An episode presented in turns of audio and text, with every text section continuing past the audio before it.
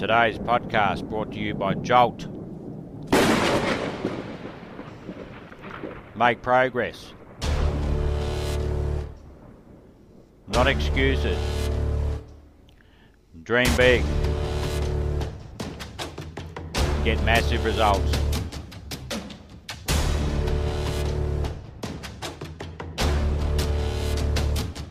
It's an interesting thing about life, I've also found, that if you don't have the courage to act, sometimes and particularly if you have something special to do, life will move on you.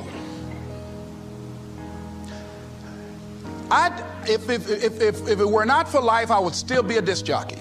I didn't just leave voluntarily to go to the state legislature, I was fired.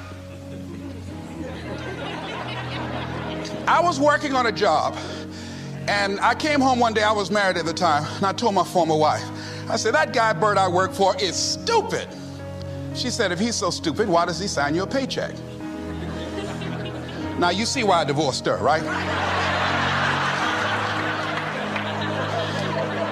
I couldn't stand her. that night, I could not sleep well. Here was a guy that was controlling my life. I was going through all kind of changes because this man controlled my paycheck. And it was Carlyle who said, Truth crushed to earth shall rise again. Winston Churchill said, The truth is incontrovertible. Malice may attack it, ignorance may deride it, but at the end, there it is.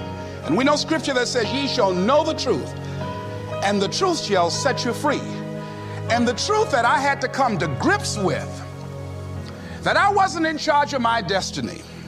The truth was that I wasn't giving all that I had.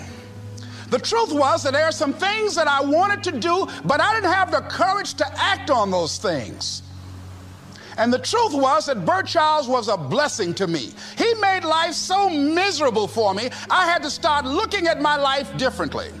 I started going to work earlier.